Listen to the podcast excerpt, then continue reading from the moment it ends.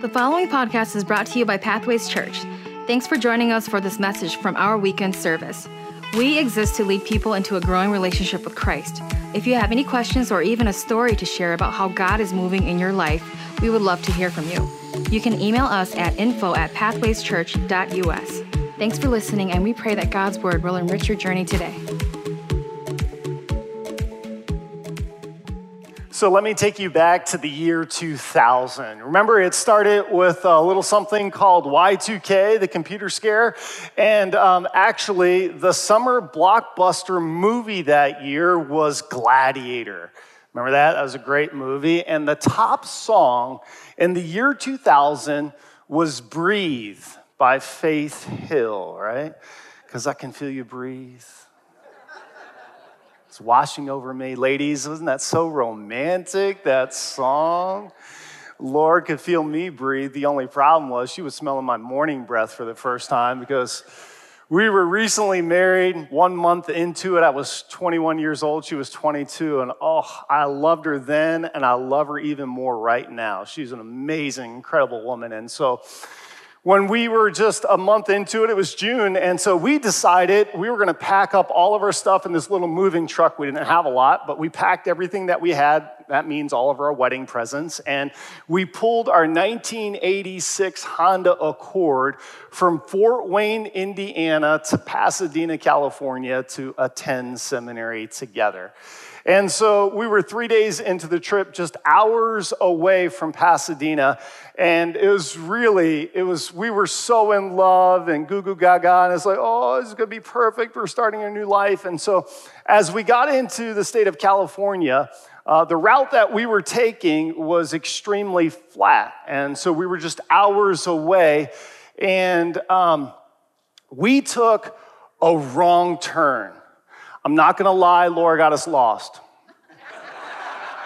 100% her fault. I mean, it was totally her fault. And she's the navigator in the family. I'm the driver because she's amazing with directions and I'm amazing at driving. Actually, that's not true. I'm directionally challenged, but she totally got us lost and she felt terrible. She's like frantic and apologizing. And I'm sweating because I've never driven a moving truck, let alone pull something. I mean, we're on a mountain. It is so high and I'm so scared and we're totally lost. And, and here's the thing here's the thing. I don't know if you've ever gotten lost, but it's not like you set out to get lost, do you? Right? It's not like you say, oh, I'm gonna get lost because I'm, I'm pulling, you know, like my entire life behind me with my new bride and I wanna die. Nobody does that, right? It, it's unintentional. And so that's, that's what happens when you get lost. Now, I'm sure all of you could share a story like that in your travels, but, but can you share a story like that in life?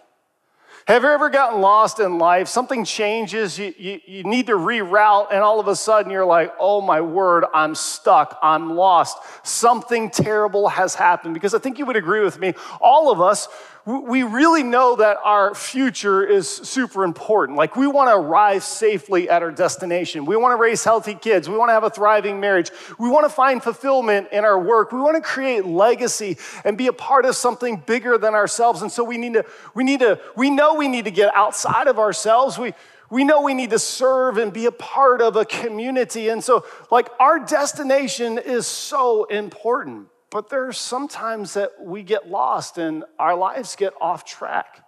So, today we're going to start this new series called Reroute. And I'm really excited about it because we're going to look at some of these unexpected changes or maybe even divine disruptions. How do we navigate those moments in life when perhaps we're off track or actually God reroutes us and puts us on a better path? It, it, it provides for us some sense of direction and purpose. Now, uh, we're going to be using the book of Acts as our guide. It's a New Testament book. It's right after the Gospels, and it really talks about the beginning of the church, how the church got started. If you were with us last Easter, we studied the first eight chapters of the book of Acts, which, by the way, can we just pause for a moment and can we celebrate what God did last Sunday on Easter? Can we celebrate how good God was?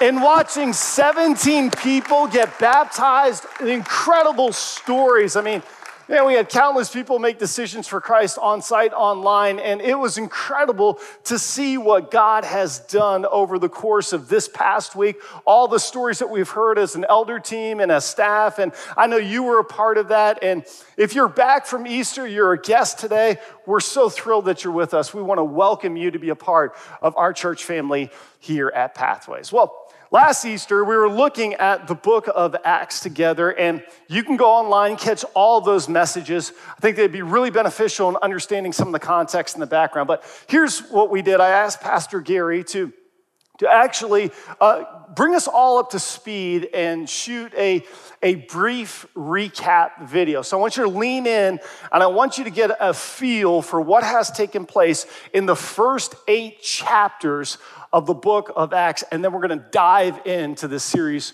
called Reroute. Check this out. Okay, in Acts 1, Jesus, he circles up his followers one final time before he takes the White Cloud Express and ascends into heaven. But he leaves and he gives them a final instruction. He says, Hurry up and wait. Go to Jerusalem and wait for the promised gift, the Holy Spirit, because this is going to be a game changer. And just as promised in chapter 2, they gather they wait. And while they're hanging out, the Holy Spirit makes a grand entrance and crashes the party. This promised gift is given and received by all believers, and it fills them with power, and they are on fire. In fact, one dude, Peter, stands up on the streets and starts preaching, and people are blown away. They place their trust in Jesus and immediately put their feet in the water of baptism. And I'm not talking about five or 10 people getting baptized. The church is born that day with 3,000 people getting dunked. It's a miraculous day and just the beginning because in the very next chapter, chapter 3, a crippled man is miraculously healed and the crowd goes wild. Well, most of them. But there's a pocket of folks in the Jewish religious establishment that is salty, deeply disturbed because they ain't buying this whole Jesus thing and they're worried that they're losing their influence and control over the people. So the plot thickens. While the church is, is blowing up to over 5,000 people when chapter 4 begins, the religious elite ain't having it. So they snatch Peter and John and throw them in jail and start stirring up opposition to shut down the movement. But it backfires like throwing water on an oil fire. And in chapter 5, the church is even more emboldened and the gospel is unstoppable. By the time we get to chapter six, there are over 10,000 people as a part of this living body of Christ. The church is unstoppable. And to give you a little context, scholars tell us the population of Jerusalem at this time is about 40,000 people, about the size of Fond du Lac. And this brand new thing called the church has invaded the city, and more than one in four are now followers of Jesus. So maybe that gives you a little hint into why the anti Jesus religious leaders are freaking out even more so, some of their own priests are converting and falling in love with Jesus. The gospel is proclaimed with the in your face boldness. And in chapter 7, a man named Stephen, full of the Holy Ghost, shares a message that infuriates these religious leaders, and they grab him. They drag him out of town, and they don't just beat him up to teach him a lesson, they murder him, bludgeon him to death by stoning. This, my friends, is a tipping point. No longer will there be quiet pockets of intolerance toward the Jesus movement. They bring in the big guns to try to stomp this message into the ground once and for all. All hell breaks loose against the church.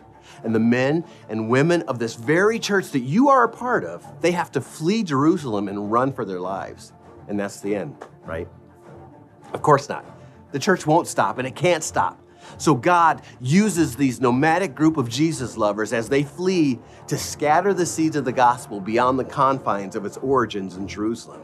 So much so that it invades and sprouts and spreads global year after year, city by city, continent by continent, until it reaches these weird cheese curd eating group of people in Wisconsin yearning to discover what it's like to be filled with the Holy Spirit while they faithfully follow the Jesus way through every twist and turn and interruption that life can throw us.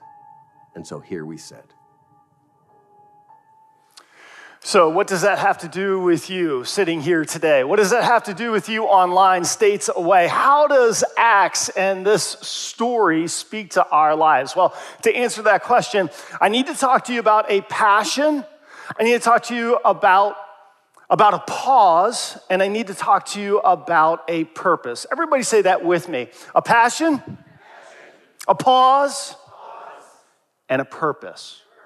Now, to get us into the text today, I need to introduce you to a man named Saul. Now, we know him in Acts chapter 9 as Saul, but he has a story, a rerouting story, where his name is changed. And for many of us, he becomes, and we know him to be, the Apostle Paul. Now, before we get to Acts chapter 9, Gary mentioned the fact that there were over 10,000, about 10,000 Christians, followers of Jesus in in Jerusalem, a, a city of 40,000. So one in four people were following Jesus Christ. In chapter 8, there's this persecution that takes place, and the religious establishment calls out the big guns. And one of the big guns, his name was Saul. Let's look together. Acts chapter 8, verse 3. Saul began to destroy the church. Going from house to house, he dragged off both men and women and put them into prison. Now, this isn't the first time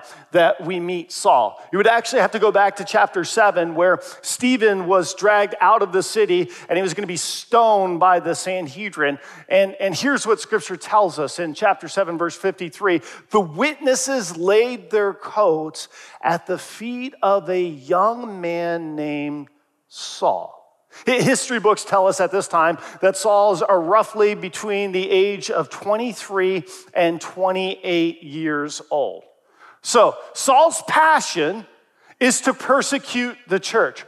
Saul is so angry about this fraudulent group of people that he is trying to ruin the way. He's trying to stamp out, he's trying to destroy Jesus' followers. The, the question that we have to ask, though, is why?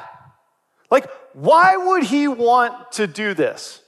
Now, rather than going into this lengthy explanation, let, let me just kind of boil it down for you. In, in the Jewish uh, uh, in the Jewish religious mindset of the day, there were two ways in which, which Jews thought about ushering in and bringing the, he- the kingdom of God from heaven to earth. The first approach was to have more of a just a hands off kind of, of way, of, of just saying, you know what, let God do what God's gonna do. God's got it. Live and let live. We don't really have any responsibility or any role in playing uh, how the kingdom comes to earth. The, the second way was far more uh, zealous. It, it, it, was, it was to do anything necessary, even using violence, to make sure we take the kingdom of God and we thrust it upon people in places that we're a part of. And so, uh, obviously, Saul took the latter. He wanted to be more aggressive in ushering in the kingdom of God. And he thought, he thought that the people who were following Jesus they were anti God. Now, now, this is really important for us to understand. It's really important for us to understand. Saul was a passionate follower of God. Saul had a desire to do what he thought God's will was. He had a desire to do what he thought God was calling him to do. He didn't think that he was lost. He had a passion to lift up and to honor God's name. This is really important because as we come to chapter 9, if you look in your Bible or on your mobile device, it's titled Saul's Conversion. And usually I don't disagree with Bible scholars because they're a lot smarter than I am. However, in this moment, I feel like that's titled incorrectly. I don't know if it's Saul's conversion as much as it, as it is Saul's rerouting moment. I think Saul gets rerouted in chapter 9. See, in chapter 9, he's so passionate about following God's way that he actually travels to Damascus. He goes from Jerusalem to Damascus. It's about a 150 mile journey. And you got to think, it's not like he just hopped in a Tesla. It's not like he just, you know, Ubered up there. I mean, this was hard driving. You know, he was taking camels, he was walking, this was tough, but he was so zealous and so passionate. And here's what scripture says. As he neared Damascus on his journey, on his journey, suddenly a light from heaven flashed around him. He, he fell, he fell on the ground, and he heard a voice say to him, Saul, Saul, why do you persecute me? The very man that he was trying to persecute is the very man that met him on his way to Damascus. So three things happened. He, he saw a light, he fell down to the ground, and he heard a voice, and he had to bow his heart and his spirit and his mind to Jesus Christ. It was a reroute story. God rerouted Saul to meet Jesus Christ on the road to Damascus. And here's what I know that every person who doesn't have faith, every sinner who wants to come alive under the power of God through Jesus Christ, they, they need to see the light of God's love through Jesus. They need to experience his light.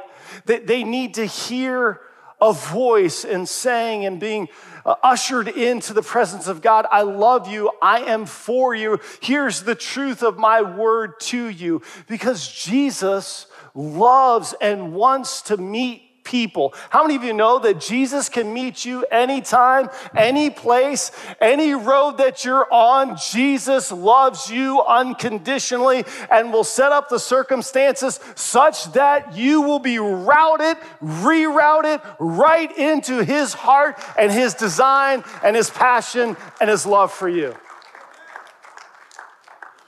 This is what took place on the road to Damascus. Now, let, let me just uh, pause here and say two things. First of all, passion is a good thing, but Saul's passion, it was a misguided passion. And, I want to speak to all of the believers here today online. If you're a follower of Jesus Christ, a Christian, I want to say something to you about misguided passion. This is very important. Write it down. Misguided passion can misrepresent God.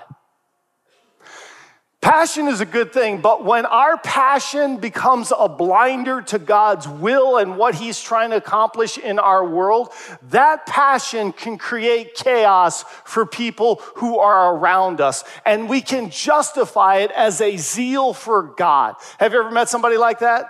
They, they, they, kind of steamroll you or they say something and their heart, they're trying to be passionate or, or they're trying to advance God's kingdom. Unfortunately, their passion is misguided and it ends up misrepresenting God. Proverbs uh, 19 says this, I think it's 1912. A zeal without knowledge is not a good thing. Zeal without knowledge is not a good thing. Why? Because you end up making poor decisions. So I would just say this to you make sure you understand that your passion is aimed toward the purposes of God in our world, or you might end up hurting people around you. Passion needs to be directed by the Lord. Now, uh, here's something interesting as well persecution. When Saul heard the voice, he heard Jesus speaking to him. And what did Jesus say? Saul, Saul, why do you persecute me? Uh, let me just make a comment about persecution. As a church of Jesus Christ, uh, know this that persecution is coming our way. Jesus said this in the Gospel of John listen, they're going to persecute you because you're associated with me. So just know that persecution, and as Christians, we need to know what we stand for, or we will fall for anything and everything in our culture today. We need to understand what truth is and where God is leading us as the people of God. But know this when we experience persecution, they're not just messing with us, they're messing with Jesus. The body of Christ, we are the body of Christ, and we are Jesus followers, and they are messing with Jesus.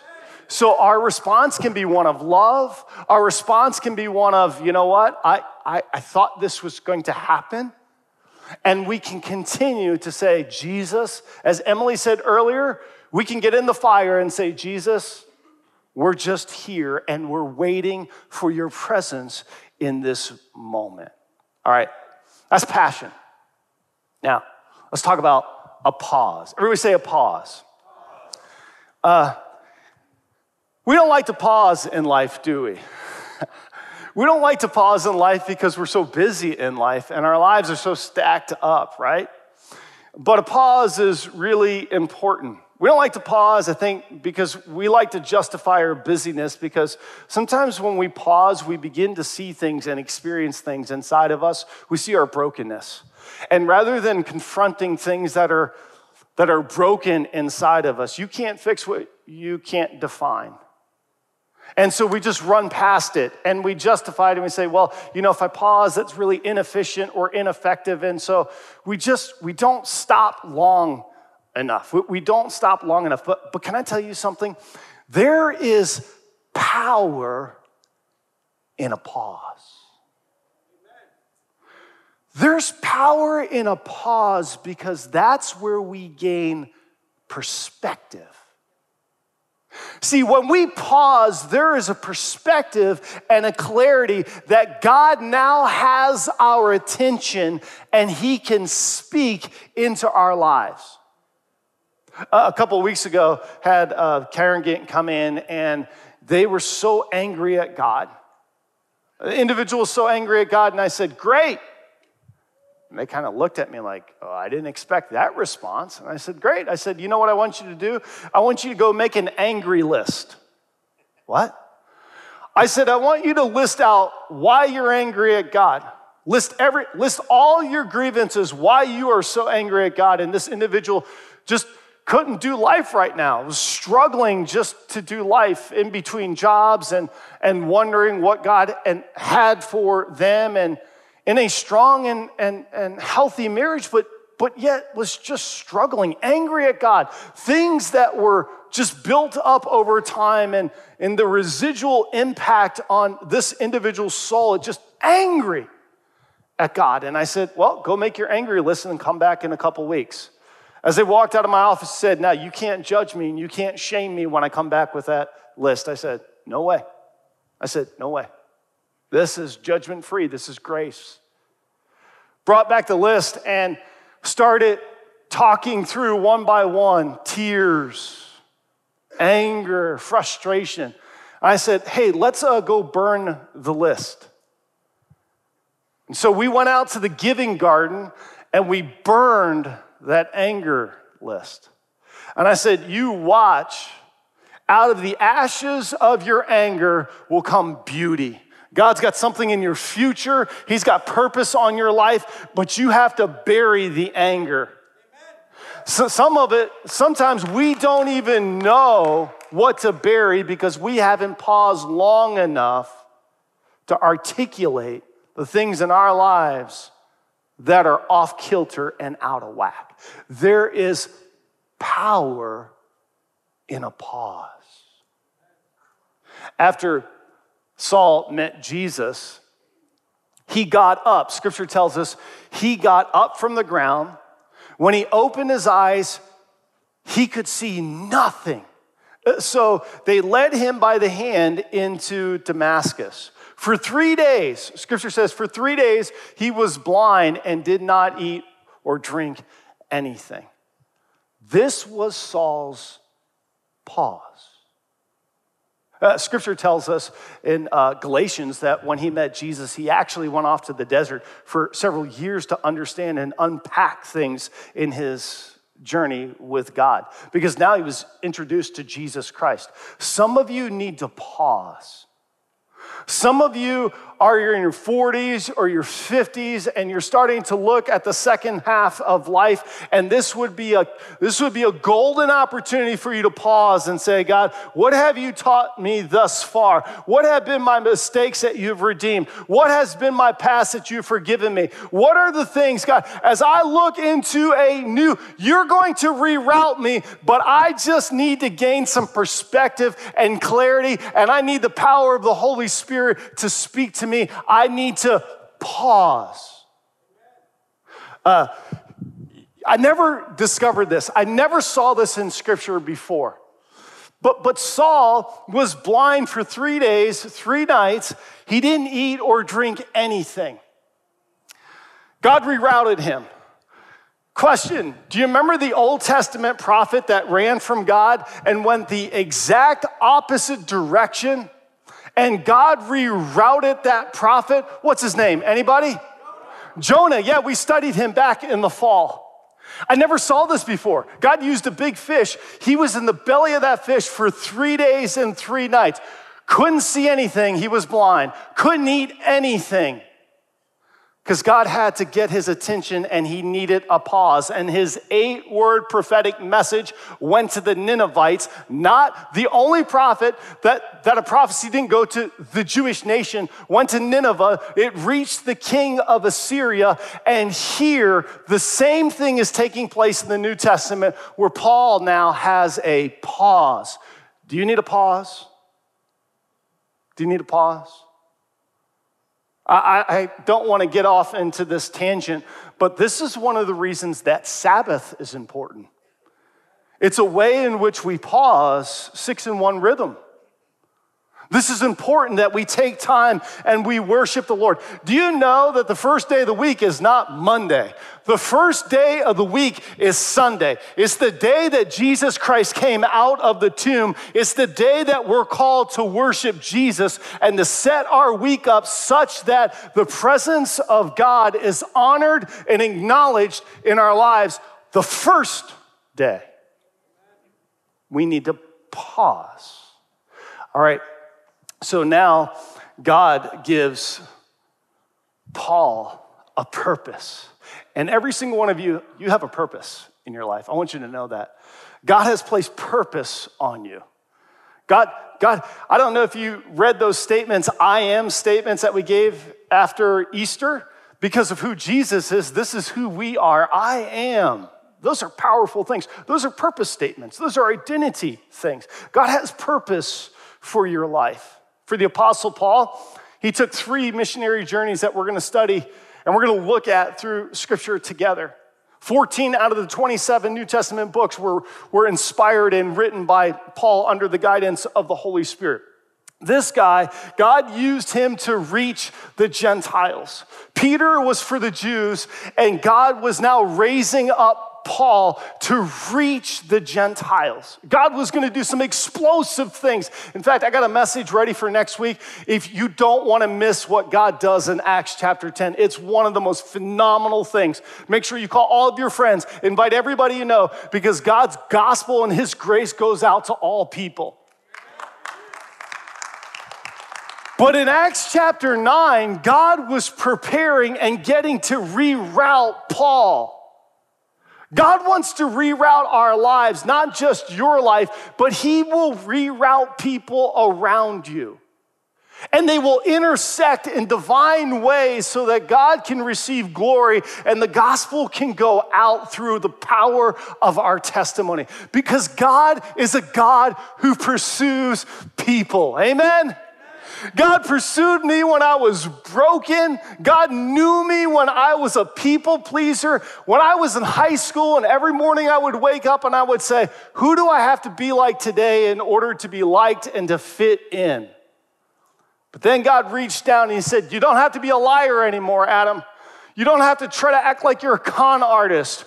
You can be secure in who I call you to be and my love for you. God is a God who pursues people. When he pursued Paul, Paul met Jesus. But Paul's reroute story was not just an introduction to Jesus. It's not just salvation. Salvation is the starting point. See, God pursues you so that you can proclaim his name. There's purpose. Now, as God was rerouting Saul into Damascus, he was rerouting another individual in Acts chapter 9. His name is Ananias, okay?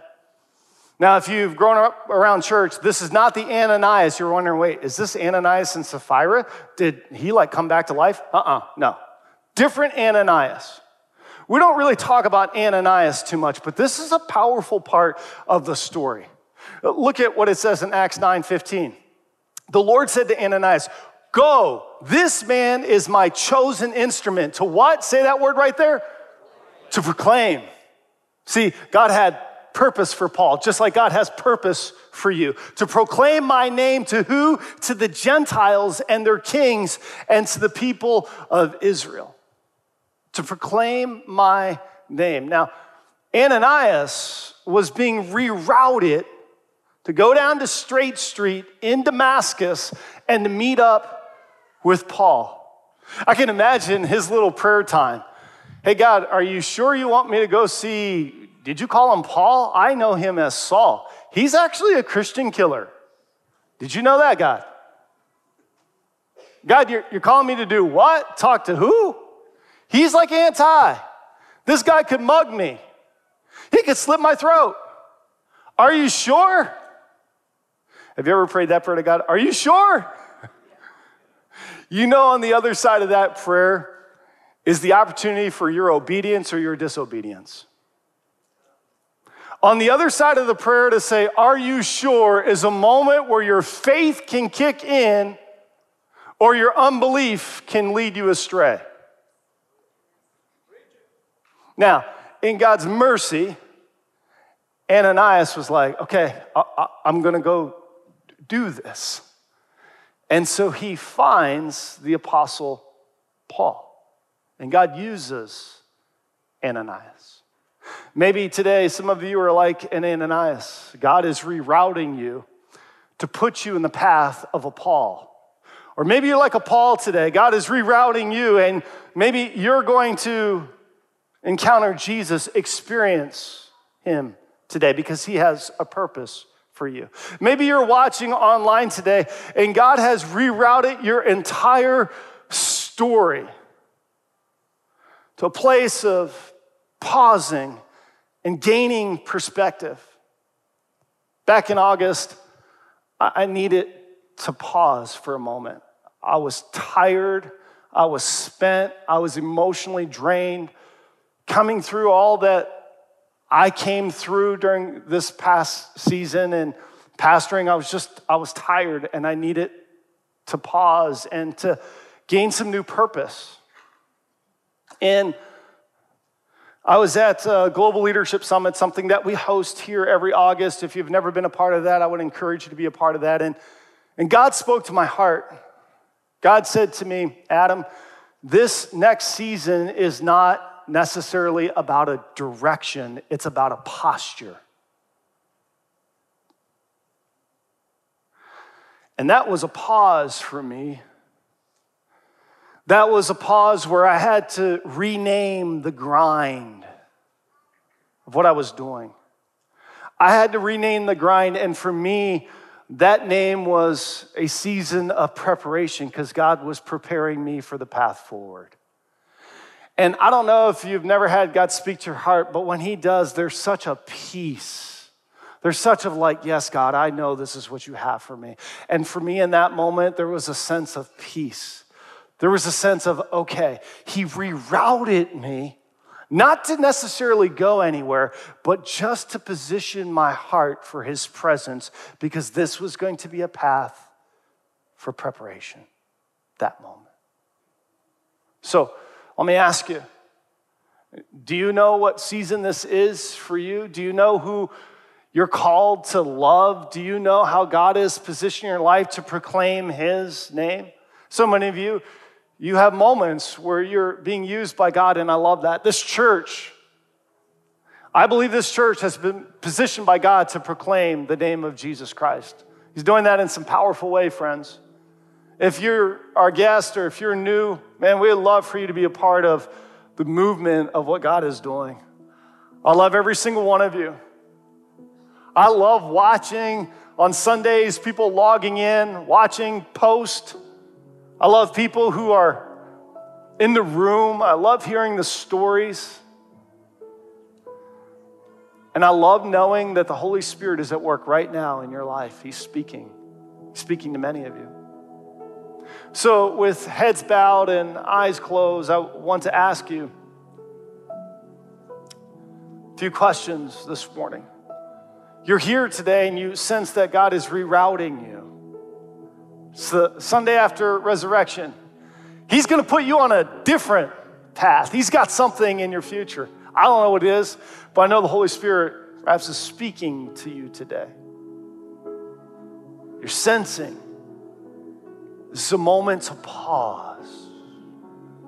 Ask Him, Lord, what do you want to say to me? Holy Spirit, I pray that you would speak to every single person. God, you know, you know the direction of our lives. You know that the decisions that we make today and tomorrow really impact destination of where you want to lead us. And so we just pause in this moment. Is there anything that God is rerouting, anything that He is asking, anything that He's telling you to stop? Be obedient. Be obedient. Now, perhaps you're here today and you don't know if you have a relationship with Jesus Christ. Like, yeah, yeah, yeah, you, you heard the story, or you came on Easter and you felt something, so you wanted to come back. And, and now there's a sense of like, man, I think God is rerouting me to, to meet his son Jesus. Like, you know of Jesus, but you don't know him. It's not a relationship. You've never fell, you've never bowed your heart and surrendered. Friend, today is your day. You can commit your life to Jesus. He loves you so much. That's why He came to this earth. The Father loved us so much that He sent Jesus, and Jesus came, died on a cross so that we could have eternal life with Him. So if you're here today and you want to make a decision, you want to place your faith in Jesus Christ, would you just go ahead and raise your hand in sincerity and commitment to Him? Who's here today that needs to make that decision? Yep. Who's online today? Yep, I see you right there. Who's online today that needs to make that commitment? Yep. You tell somebody. Don't be ashamed. Don't be ashamed. Oh, thank you. Thank you. Thank you, Jesus, for what you're doing. Now, can we pray this prayer together out loud? Heavenly Father, thank you for loving me for pursuing me. You knew I would be in this seat today, in this room, and you're speaking to me.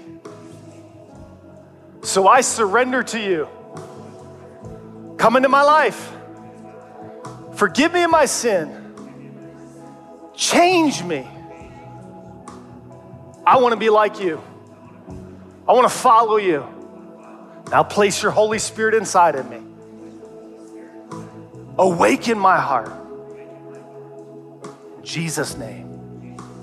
And everyone who agreed with this prayer said, Amen, amen, amen, amen, amen, amen, amen, amen, amen.